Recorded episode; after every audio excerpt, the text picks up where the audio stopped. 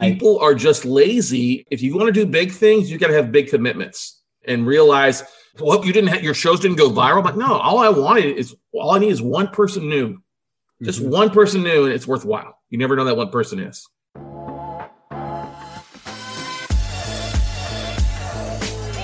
Hello, hello. Welcome to the Five Talents Podcast. I'm your host, Abel Pacheco.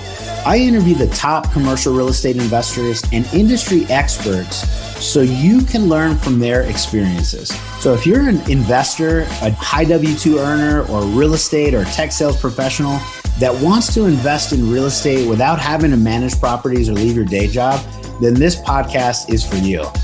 Or if you're already investing in real estate, but you're doing it part time and you want to become a full time multifamily or full time commercial real estate investor, this podcast is for you too. You're going to learn a ton. You will learn from real life multifamily investors and other professionals in the industry. They're going to share their blueprints for success. And I'm super excited that you're here. So I hope you enjoy the show. All right. Hello. Hello. This is Abel Pacheco, your host for the Five Talents podcast. Today, we are graced with one of the most hardworking, determined, somebody with high perseverance to push out a ton of content, help others just live this reciprocity game. And I'm super excited and humbled to have him on our show, Mr. Scott Carson. Scott, how's it going, sir? I am doing great, buddy. It is nice to be uh, talking with another fellow Texas podcaster out there and a real estate investor. I'm just up I 35. San Antonio was home for a while for me. Used to live off 1604 and over uh, in Heber in that neck of the woods, but I live up just up the road, up I 35 in Austin, yeah. Texas, man. So I love it. Scott's right up the road from me. I'm San Antonio. It's just this I 35 corridor, which some of you out of state investors may have heard about. It's growing up, blowing like crazy. But we wanted to, you know, bring Scott on because he's got an amazing perspective that I think everyone's going to learn a lot from on this show. And Scott, you know, I'm going to have him, you know, really dig into his background, but man, he is a beast in the podcasting side of the house. He told me he did 100 shows this year and 100 last year. His own podcast has about 650 shows and he is all into, you know, capital raising, investor relations, notes and really I'll let him introduce himself. Scott, you do a ton of stuff, man, and you've had a, such a successful track record. Let me let you talk about, you know, your background.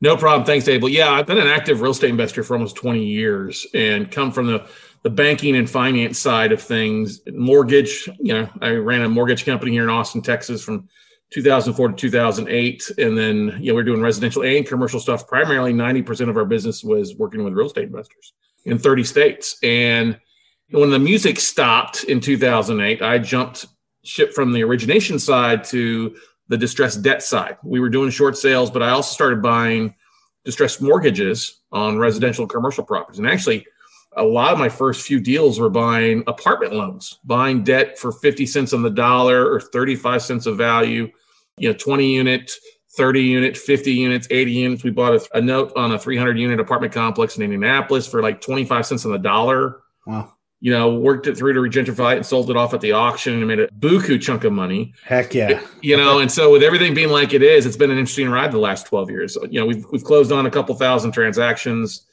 closed on over a half a billion dollars in debt purchases, most of it with other people's money. And we've had our fair share of ups, we had our fair shares of downs, good deals, home runs, singles, doubles, and some strikeouts along the way. But I think that's when you're in real estate that happens. But you know, the beautiful thing is, is I think there's such an opportunity, especially in the commercial space, in the multifamily space. Still to this day, a lot of people talk about it being overcrowded, but I think with everything that's going on in the market right now, I think 2021, if you know how to pivot a little bit or how to market yourself a little bit differently, how to dive into a different asset class, you might be coming out smelling pretty good at the end of the year and making some money these days. I know you're smiling. I know I'm smiling all the way to the bank. I love it. That's exactly what we're doing. We're smiling and having a good time all the way to the bank, man. And I love Scott just hearing his background. Like 2,000 transactions. Anybody that does anything 2,000 times has had some goods, some bad, some ups and downs, and all around and there's so much insight and knowledge and so you're you know, one of those individuals that I would, you know, call your expert category, man. And then uh, multifamily, single family residential notes, half, do you say half a billion dollars? In debt, yep. over $500 million. And actually, it's closer to a B these times around. Started going back and look because I wasn't keeping track of it, but I know it was over yeah. half a billion yeah. in debt purchases, you know, and, you know, sometimes we bought 200 notes, sometimes we bought 60, sometimes we bought one offs. It's just such an interesting ride the last 12 years, man. Yeah. And, I'm assuming didn't have this much cash in your pocket. How in the world did you buy half a billion dollars worth of debt?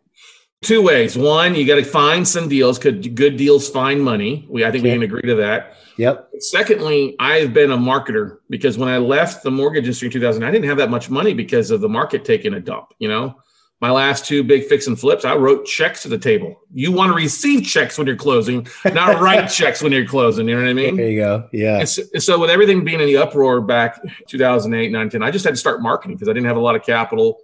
And I was getting these lists, and lists are, we call them tapes in the note industry, spreadsheets with all these different asset classes that I just started marketing. I started marketing on Facebook and LinkedIn, took my database of business cards that I'd met from traveling the country and all the investors I was meeting at meetup groups, real estate clubs. And I would send an email out once a week. Hey, here's a deal, deal of the week that we're working on. And that started leading to a lot of notoriety out there from people that started referring me, started referring investors to me. Hey, one of the biggest things that really changed how my business, Abel, is in 2010 I'm sitting there watching TV, thinking about the start of baseball season. They had these baseball commercials, you know, five dollars for a hot dog, ten dollars for a beer. Seeing every Major League Baseball park with your son priceless. And I was like, man, I would love to travel the country and go see that. So I wrote my goals down to go and visit all 30 baseball parks. And at the same time, I was writing blogs and doing videos on YouTube about specific deals and what I was focused on on a daily basis. And I started having real estate investment clubs reach out to me and in a matter of like a week, I had five clubs, meetup groups reach out to me to ask me if I wanted to come speak to their club about debt. And I'm like, uh, yeah, when do you want me to come speak? And the days they wanted me to come speak lined up perfectly with this fictional baseball tour. So divine intervention, man. You know what I mean? And so I said, okay, all right, God. So I sold everything I own except my dog and my truck. And I jumped in the truck. And when I thought would be 30 weeks of traveling the country, turned into almost four years of nonstop travel and speaking and teaching and buying and and oh walking gosh. into banks and asset managers at banks and from Miami to California and just about everywhere in between. So it's been a interesting ride. And that was one of the big things that really kind of changed my business. That was back in 2010. And then we've just I've just been known as the note guy because we share our journey online. We do we got a ton of YouTube videos before I ever started a podcast. I'm just a big believer that if you give people the tools, those that are interested, the five percenters out there that really are going to do something, they'll take what you, you're offering and understand the value of it and run with it and do some amazing things. The five percenters. I love it. Yeah, that's such a small percentage of people, you know, and I think about like when I started the real estate education journey, I was a seminar conference guy, went mm-hmm. to a bunch of different ones and, you know, got convinced. I say convinced, but made the decision fork over some money. That wasn't the action part. Even though it was hard to fork over the first, you know, education package, it was like 20 grand. I'm like, what yeah. in the world? But really, a bunch of people were with me that we all spent 20 grand. And after a number of few conferences, three or four, you know, the educational sessions, I started like not seeing any of the same people that I signed up with. And they spent the money and they didn't even, they didn't act, right? So the 5%, that's hard. And I looked around, I go, man, there's 20 grand on the hook. You got to at least make your money back. And there was a good number of people, 95% of people that I never saw again. You know, that just makes me feel like, you know, just feel horrible. I want to scream. You know what I mean? Out there. because if yeah. you're going to spend 20 grand, you better, I'm, I mean, that's the motivation and stuff. But there's been a lot of, oh, I'm just putting a credit card. It's not really my money. I'm like, uh uh-uh, uh I got to work to pay that sucker off, you know? Mm-hmm you know, if I'm going to learn something, and I was really blessed for like uh, from 2004 to 2008 when I was traveling the country, working with investors and stuff like that. Is I had a uh, before I, I, jumped in the note side, we were doing all these seminars, you know, origination. I was doing mortgages back in 2004. And so four years, I had like an apprenticeship with one of the best note guys in the industry who taught me the, the, the creative side of financing, subject yeah. twos, yeah, taught me the commercial side of it. But so I was really lucky to have that kind of mentorship mm-hmm. early on before everything hit the fan in 2008. So yeah, education, mentorship, having a coach, well worth it. I mean, I, to this day, I, I, know you do the same thing. Believe in it. If you get, if you want to go to a next level, hire a coach to get you there. You know. Yeah, you got to, and then you have to take the action that they're yes. telling you to do.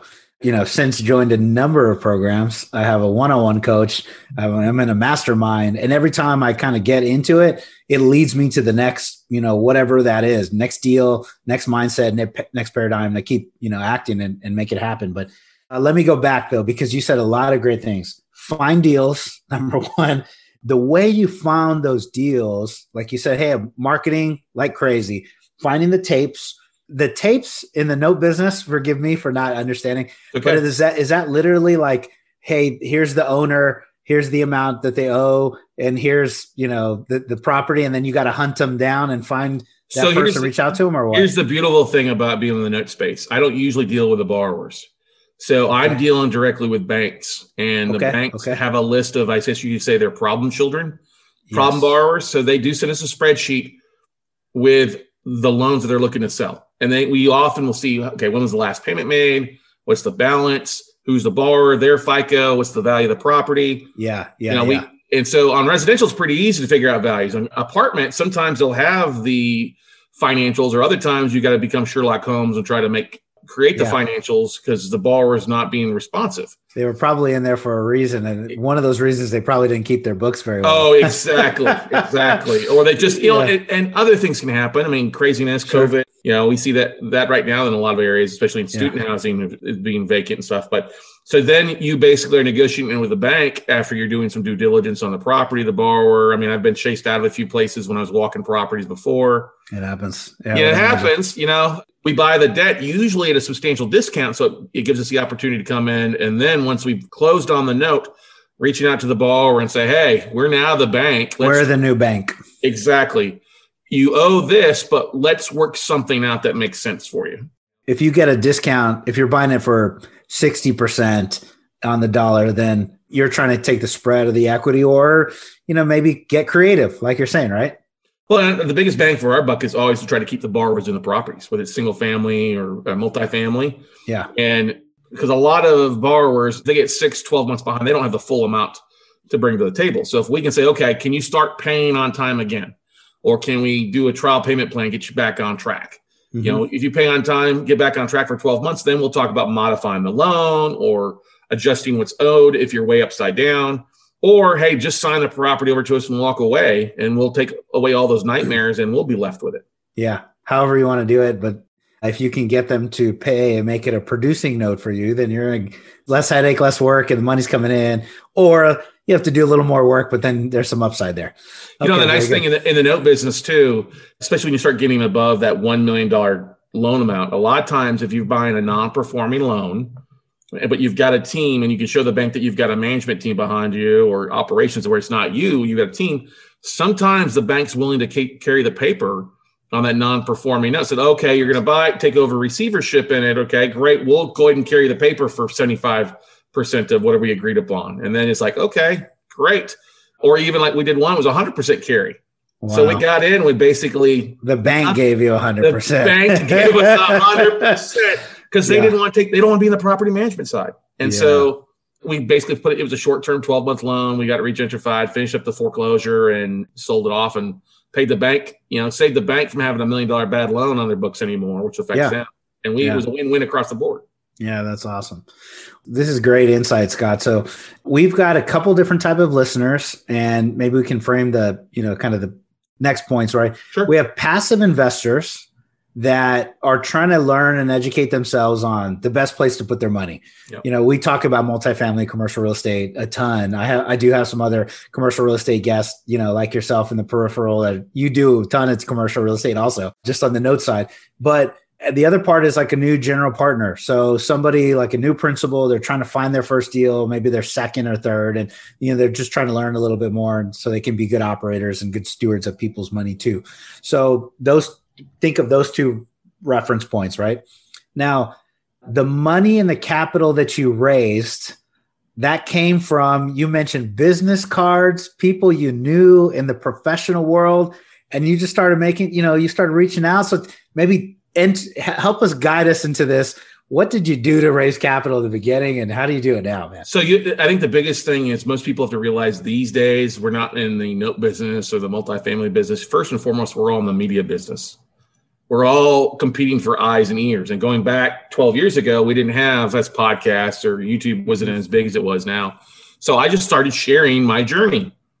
You know, I started sharing what I was working on. Here's a deal that I could pick up at 50 cents on the dollar. It's an eight unit apartment complex in San Diego. I had a picture Here's what rough rates are. Bank is owed 548,000. The property is roughly about 750. We can pick it up at 375. Yeah. So we want to pay 425. That's a $50,000 wholesale fee or best offer. And that was one of the ways that we started doing is just sharing what we were working on and not being afraid to share it. You know, there's times I had like this old flip camera that Dell produced. It was like a little mini portable video camera. I'm out walking in an apartment complex in 116 degree heat in Austin, Texas, sweat's running down my face on video, but I'm just sharing the journey. Yeah, yeah. You know, and people are like, oh my gosh, I want to, I, I like what this guy does. I, he's not perfect. You know, I screw up. You know, I forget what I'm saying sometimes. I'll cuss occasionally, you know, but it's just people like seeing that journey. People would yeah. start seeing my journey from the, the individual deal to the bigger deal. And I wasn't afraid to share my ups and downs. I, this was a great deal. Oh, this didn't turn out to be a good deal. Why? Well, because we found this and this, and so we moved on. We said next, and I just started getting in a regularity. You know, I had an email that went went out once a week to my database. I would post almost daily on, on LinkedIn and Facebook, and when I would go to a different city, I would coordinate my visit around the big real estate investment clubs in that area and of course the ballparks. But yes, of course the ballparks came into that. Okay, but that was always on the schedule. So I would have a meetup up and looking at the baseball and ESPN. Okay, can, tonight let's go to a meetup group, and yeah. tomorrow night we'll go to the ball game. You know what I mean? Who's start? Who's yeah. a starting pitcher? You know what I mean? Do that kind of stuff. But that's the thing. People don't realize that Meetup.com is free. I mean, if you you can join multiple groups all across the country and be tapped into fifty people to five thousand Mm-hmm. And you just have to do a little bit of extra work. We talked about the extra 5%. I was willing to do a little bit, 5% more each day. That was like three more phone calls, three more posts at the end of the week, and just get the word out and, and just build consistencies and shared video. And when people, I would get people like, hey, I've watched all your videos for the last six months. I want to invest with you. Or I've watched, I've been, uh, one lady called me and she's like, "You're the only white man in my bedroom at night. So I was like, whoa, okay, great. uh, yeah. I was like, that's awesome. She's like, yeah, I got, I got a hundred grand. Let's do a deal. Let's help me find a deal. I was like, okay, great. And so that's, that was the big thing to find deals in marketing. And when it comes to, I, I applied similar things to finding deals with notes. I'm not dealing with borrowers or not really dealing com- initially with commercial brokers like a lot of people use. Mm-hmm. I'm dealing with special asset managers and whole loan traders inside these some of these bigger banks. And so I built a list of these guys. I would I would dial for dollars like 50 to 100 phone calls at least twice a week. 50 to 100 twice a week. Okay. Yep, so yep. jam pack a day and that's all you, all you did. Exactly. I'd have a list and I would just dial for dollars. I thought I sounded like I'm a fud at the end of the day from talking so much. You know, my yeah, tongue's yeah, swelling. But then I would put them in a, in a, database and I would email them once a month. Hey, what do you have in your books this quarter? Or what do you have your books on the books this month? And I would get people that would con- start contacting me three months after or four months of getting the same email. They called it the green email because I had the background green. And if they opened it, it was green everywhere because that's my color and it branded me. Email. Yep. Yeah. And they're like, I, I, have something now. Or, hey, something came across my desk from up here. Contact them. Here's a list for you. And so that's what I did. I didn't have it. You know, I was divorced at the time. I uh, didn't have any little ones running around that I know of anyway. You know, I was just busting yeah. butt. And, you could grind. You could grind oh, yeah. every single day, and no one's going to tell you to stop or yeah, come exactly. visit. You know, yeah, you just grind. Okay. Man, that's amazing. That's a lot of hustle and a lot of effort. And out of all this time, when did you start like scaling up? What does your team look like today? You started yourself. Tell us about this little scaling of your journey. That's that's a really good question because I think most investors are uh, jack of all trades. Or they try to be. Yeah. You know, they try, oh, I'm going to go look at the property. I'm going to pull comps and pull title. No, that's the biggest mistake you could ever make. Mm-hmm. And so immediately early on, I started leveraging other people and other networks and stuff like that. We talked about Meetup as a great way to build networks and find other investors, but I also I hired VAs, virtual assistants to pull due diligence and photos and do some online stuff for me. Mm-hmm. Uh, I had a full time marketing person I hired about six months into that she would do things for me mm-hmm, from mm-hmm. posting, mm-hmm. or even like I send her a, a spreadsheet and she would pull photos the assets or the properties and then it's okay here's what i want you to put say on the, the message and she would do that and she would then use like buffer or hootsuite to yeah. auto synchronize synchronize the marketing you know so i still with note investing you can run with a pretty lean team because a lot of the workout is done by vendors with like our servicing company who's dealing with the the borrowers they're the ones that are doing the borrower outreach they're collecting the payments uh, if we've got to take it the legal route then we hire real estate attorneys that handle the foreclosure you know, so I've got a, I got a full time gal that works for me who used to work for my servicing company. She handles a lot of my portfolio on the, the residential side. Commercial assets, it's a whole different thing. I'm a little more aggressive on reviewing that with our team and management side. And then we've got a couple of VAs that are still doing due diligence for us. But it's all about finding and putting the team together. You know, we like to leverage local realtors, you know, yeah. local investors to bring them on for stuff. And so that's why I'm very advocate about like you'll hear me say again, meet up in local real estate clubs. You can find a lot of people and actually make more money and live a better life than trying to do it all yourself. Agreed. I, I was in single family for 10 years with me and my wife. So I wasn't alone, but it was me and my right. wife. Right. We would save the money ourselves. We'd go buy the deal ourselves. We would hold and rent and landlord the deals ourselves. And at about 10 properties, we're like, this is dumb and, it wasn't until commercial real estate that we started partnering, you know, with other people.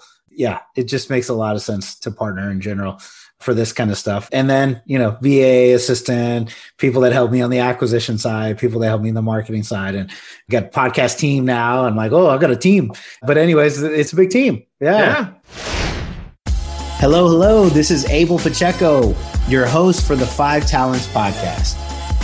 After listening to a few episodes, deep down, do you know that multifamily and commercial real estate investing is one of the best ways to create financial freedom? If you said yes to that question and you are where I was a few years ago, then I'd absolutely love to connect with you. A few years ago, I started personally consuming a ton of real estate education. I traveled all over the country as many real estate conferences and seminars that I could go to. I took 200 plus hours of real estate education. I spent thousands of dollars along the way. And I did this because I knew the path to financial freedom for me and my family was through commercial real estate and syndication. So if you've made a similar decision, I'd love to connect with you. And potentially in the future, I'd love to partner with you as well. Take a moment, go to 5tcre.com forward slash invest and I'd love to set up a time to talk.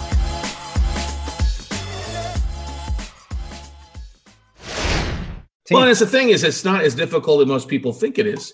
The number one most important hire is hiring that first assistant. A first assistant should make you a hundred grand because they're doing all the bullshit stuff that you don't need to be doing. Yeah. You know, the, the callbacks, the recording, and some of the easy marketing, some of the follow up just the scheduling stuff that needs to be done to make sure that you're more profitable in your hourly, whether you're working full time mm-hmm. at this or it's a part time side hustle. An, yeah. an assistant can be working during the times that you're not, whether it's local or virtual.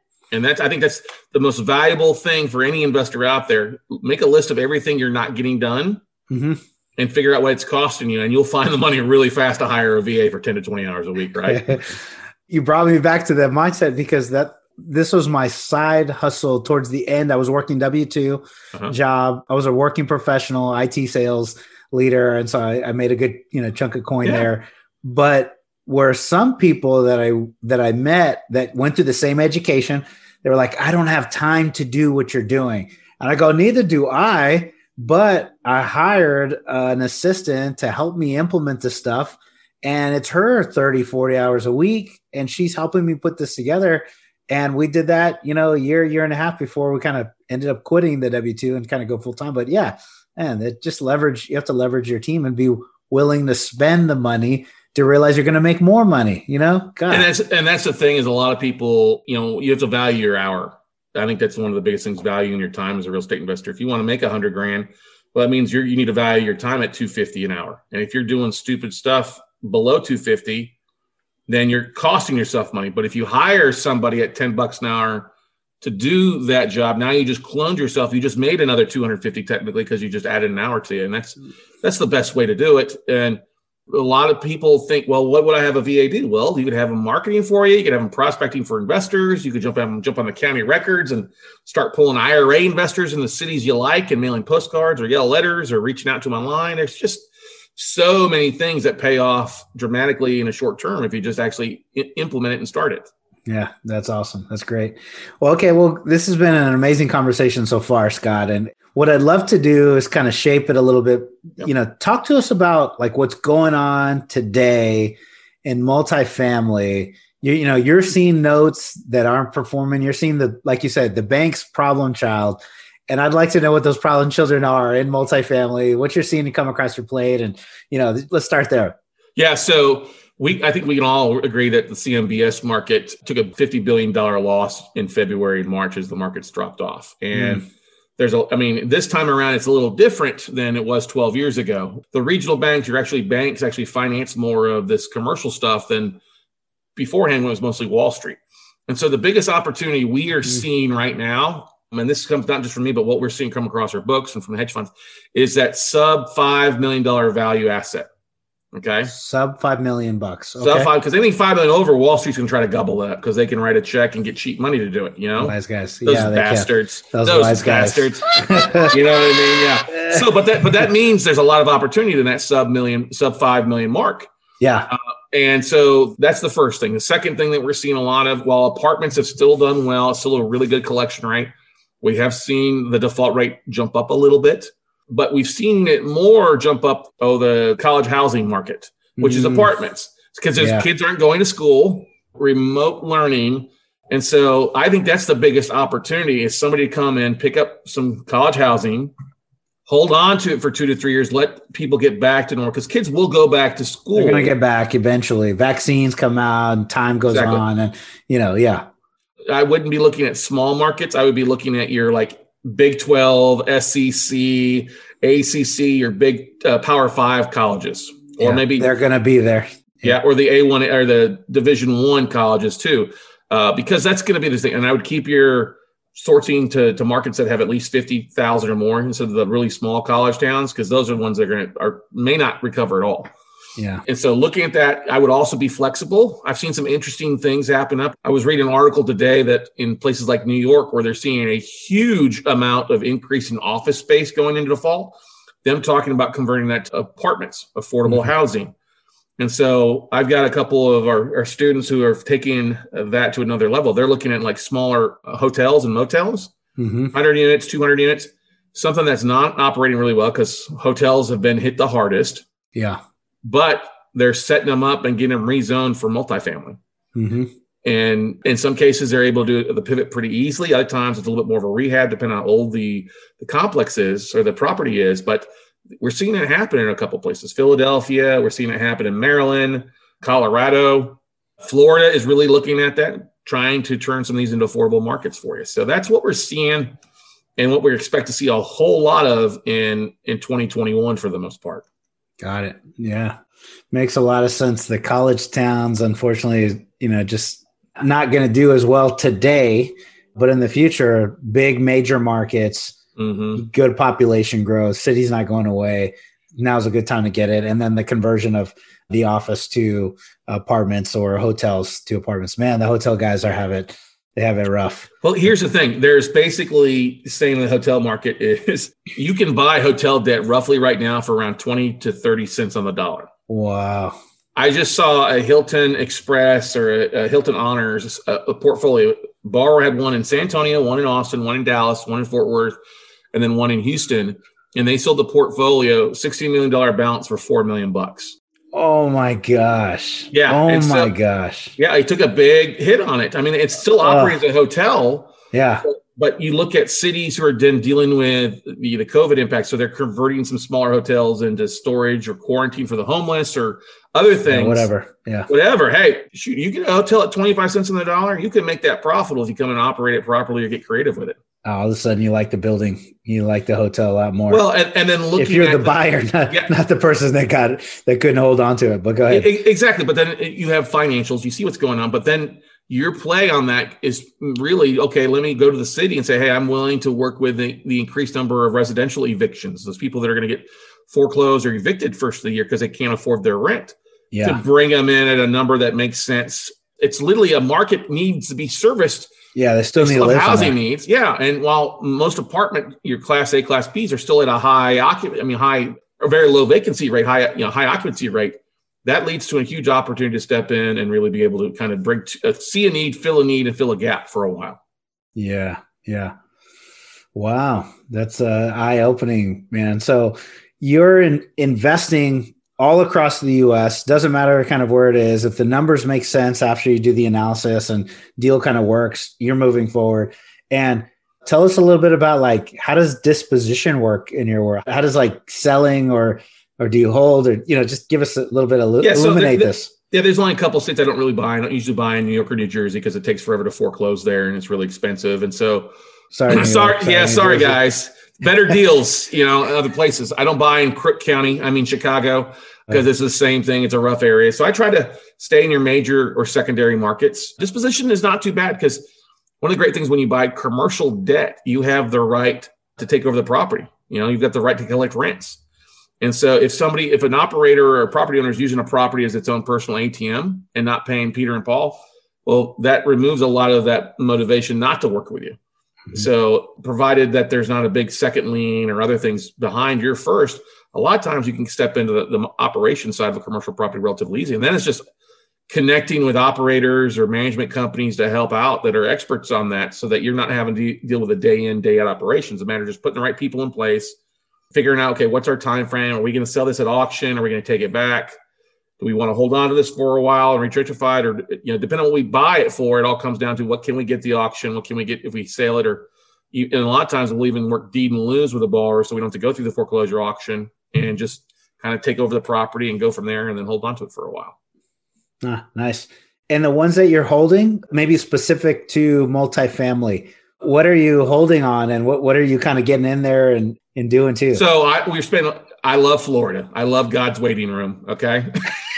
oh, that's right. awesome. I like areas though that aren't like the Miami areas. I like a little bit further up the coastline, like West Palm Beach, go up to Jacksonville. I like Orlando. I think Orlando just has a huge opportunity right now for things. So we're, we're really looking at the hotel space because that hotel space has been hit hard. But we've bought multifamily there before and done really well because it's, you know, you've UCF, big university there, you know, within five minutes of that. Mhm. Another thing that works really, really well that we like is the Southwest Florida part of the country. A lot of people from New York, New Jersey got the heck out of Dodge and flew down to that part of the, the of Florida to enjoy. So it's still seeing a lot of good uh, growth there. People spending long term, you know, long time staying there. So being able to rent stuff out for a while, or or, or what also does really well, you'd be surprised about this: apartments near military bases. Because if you can get in and work with the on-site housing director for these military bases, they'll usually pay 125% above market rents and they'll handle the in and out 90 to 100 day turnover rate. They'll keep it furnished. It's almost as good as Section 8s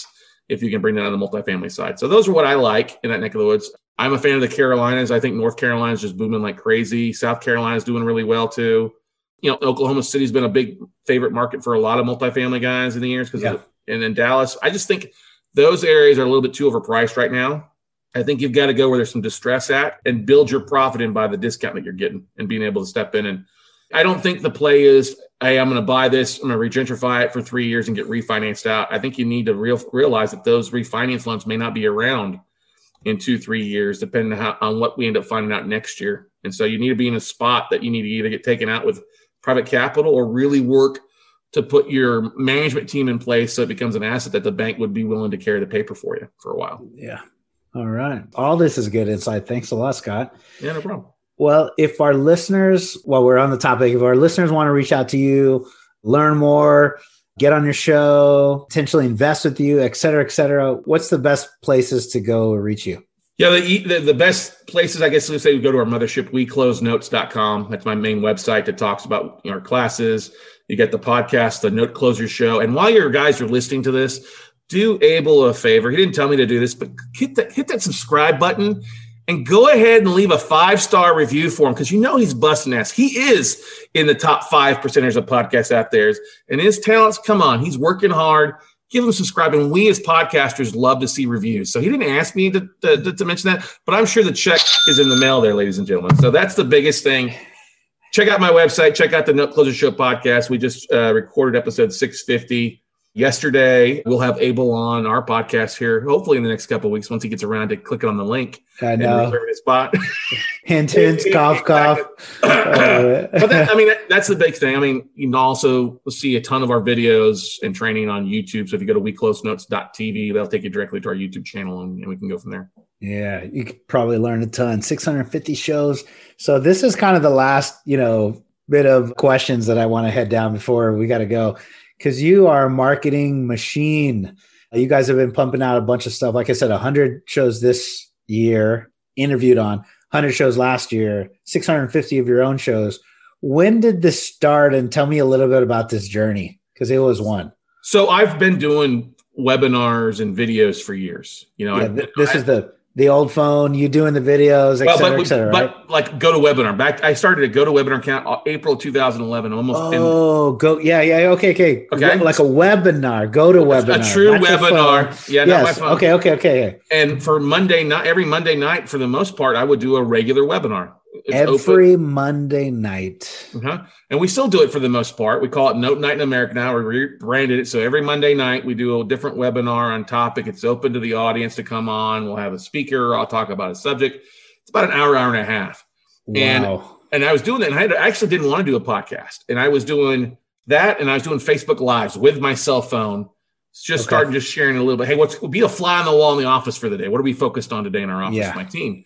And I had a buddy come to me and said, "Listen, you should do a podcast. This is great stuff." I'm like, "Oh no, I don't want to do all that editing. I don't have time for that." You know, there's not really our listeners don't really listen to podcasts because there's no note investing podcasts out there at the time. Yeah. One. And one of my students was doing it. And I'm like, no, you should do it. Well, I was like, ah, I don't want to do all the work. Never mind. So six months goes by. I'm talking with my, my students that are, have the podcast and they are, they're quitting it. I'm like, why the hell are you quitting it? You did 150 episodes and you're getting these downloads. Yeah, we just want to go in a different direction. I'm like, okay, stupid. So I immediately called my buddy, been trying to get me to do a podcast for a Yeah. you know, a year. So okay, we're ready to roll. Can you reuse? He's like, yeah, just go on Zoom, record it, and just send us the link, and we'll make you look good. I'm like, that's all I have to do. I don't have to do. You don't. You we'll do the editing. We'll charge you for that. But I was like, Yeah. oh, it's done. Let's do it. And as I said, I have a marketing mindset. So every day when I wake up, it's like, okay, what am I marketing today? Who am I interviewing on my show, or what am I talking about, or whose show am I on this week? and we just write it into the schedule. We just time block our schedule for a couple of those, and it adds up over time and getting the word out. And since I'm I'm so happy because not being able to travel this year, we just have embraced the podcast side of things. Okay, so me traveling to an event and seeing the same 75 people at every event. Mhm. I'm just going to do a podcast and, and be in front of new people every time. And that's what's been our biggest mindset and mind shift starting three years ago with that. three years for the podcast, Yep. and then webinars weekly Monday nights since 2011. Yeah. Yeah. Let me pause for anybody listening. Right, if you want to know like how to do like half a billion dollars worth of anything, that there's just one just massive mindset that you guys need to have is that you need to do exactly what you know you should do, like market every single, you know, once a week, persistent for the past nine years, plus. Consistently. Yeah. consistently over and over and over and over again. And here's Uh, the and- thing. Here's the thing, Abel. Every week we track. Okay, how many people signed up for our webinar this week? How many people Yeah. are new? We have roughly 20 to 30 new people, brand new people, opt in every week, and so that's our number one source of markets. Like, wait, we're going to get 20 new people this week by just showing up for half an hour. Just an hour. showing up. Yeah. Yep. That's so amazing. And, you know, it's, I don't know the right word for it, but I will tell you that it's that dedication that you had. That's why you have success. And when people ask me all the time, how, how did you convert, you know, this or how did you have success in this? And, you know, I haven't done half a billion yet, but, you know, we're, we're, we're grinding. But you've and been I'm like, consistent. this thing's been starting since 2008, man. It's, Yeah. it hasn't started today. I promise. Exactly. Daymond John from Shark Tank. And he Yeah. says he's the token smart guy on the show, which I love. But Mm-hmm. I got a chance to spend some time with him in San Diego to an event a couple of years back. And he talked about how he would wait tables at Red Lobster, go home at night, work on his clothes, line FUBU, sleep on the floor, get back up, go work a double shift at Red Lobster, come home, work on his side hustle for 7p2m. And so overnight success was like an eight year process for him. yeah. Overnight. People are just lazy. If you want to do big things, you got to have big commitments. and realize, well, you didn't have, your shows didn't go viral. But no, all I wanted is all I need is one person new, just mm-hmm. one person new, and it's worthwhile. You never know that one person is. Yeah, that's awesome. So, is there anything, Scott, we didn't talk about? You know, you wanted to bring some exposure. I just didn't ask. So, anything me, at all, man? I have a very important question. Yes. Best breakfast taco in San Antonio. Where's the best breakfast tacos? Because I know you like them like I do, man. I do, my friend. Well, there's a number of just good, solid quality tacos that is in a somewhat of a chain, but they're everywhere in San Antonio. Las Palapas. Oh my gosh, yes. And well, I'm a big fan of Pico de Gallos tacos too, or on the north side, Tink, Tink-A-Taco. Tinka Tacos Tink-A-Taco rocks, and and so does Pico de Gallo. Yeah. The thing about Las Palapas is just it's everywhere. It's it is. You can find it on all the major. Uh, I'm hungry now. I got. I'm to drive to San Antonio. Give me some Las Palapas, brother. Yeah, they're quality breakfast tacos. And if that's another way, guys, uh, go ahead. You want to raise capital? Do a breakfast taco networking thing. Oh man, unfortunately for me, if you want to, you want to gain ten more pounds this year, have a breakfast taco with cheese every morning, whatever it is. Put some cheese on it. And queso, good queso, brother. That's so funny. And yes, but no, I love it, man. This has been a great conversation, Scott. Yeah. Very appreciative, man. man. I'm very appreciative of just getting into a little bit of your world, and I'm look hopefully we can stay good friends and kind of yep. continue on the relationship. I'd love well, to follow your success, etc. You and I will be in touch definitely because I San Antonio is one of those markets I think in Texas is really growing rapidly. Did a really good job, but I also think it's got the space for mm-hmm. a lot of things compared to like Austin, compared to Dallas, and compared to Houston. You know, I if I didn't live in Austin, I'd live in San Antonio, and I think a lot of people don't realize that. But there's a lot of so much growth going on out in, on the west side of San Antonio and mm-hmm. And all over the place. And that, so you and I will be in touch on some of these deals that we're starting to see across our, our, our books and some stuff. All righty. Yeah. Yeah. I look forward to it. Again, my name is Abel Pacheco. I am your host for the Five Talents podcast. As Scott mentioned, if there is something today that you got some value from, which I know there was more than a few nuggets here, I would encourage you, please like, subscribe, rate, review, uh, leave us a written, written review would be awesome. And then, man, get into Scott's world. You're going to learn a ton. So I thank you very much again for your time, Scott. Appreciate it. Honored to be here, Abel. All right. Bye-bye. Bye. Thank you so much for listening to this episode of the Five Talents Podcast. I'm your host, Abel Pacheco.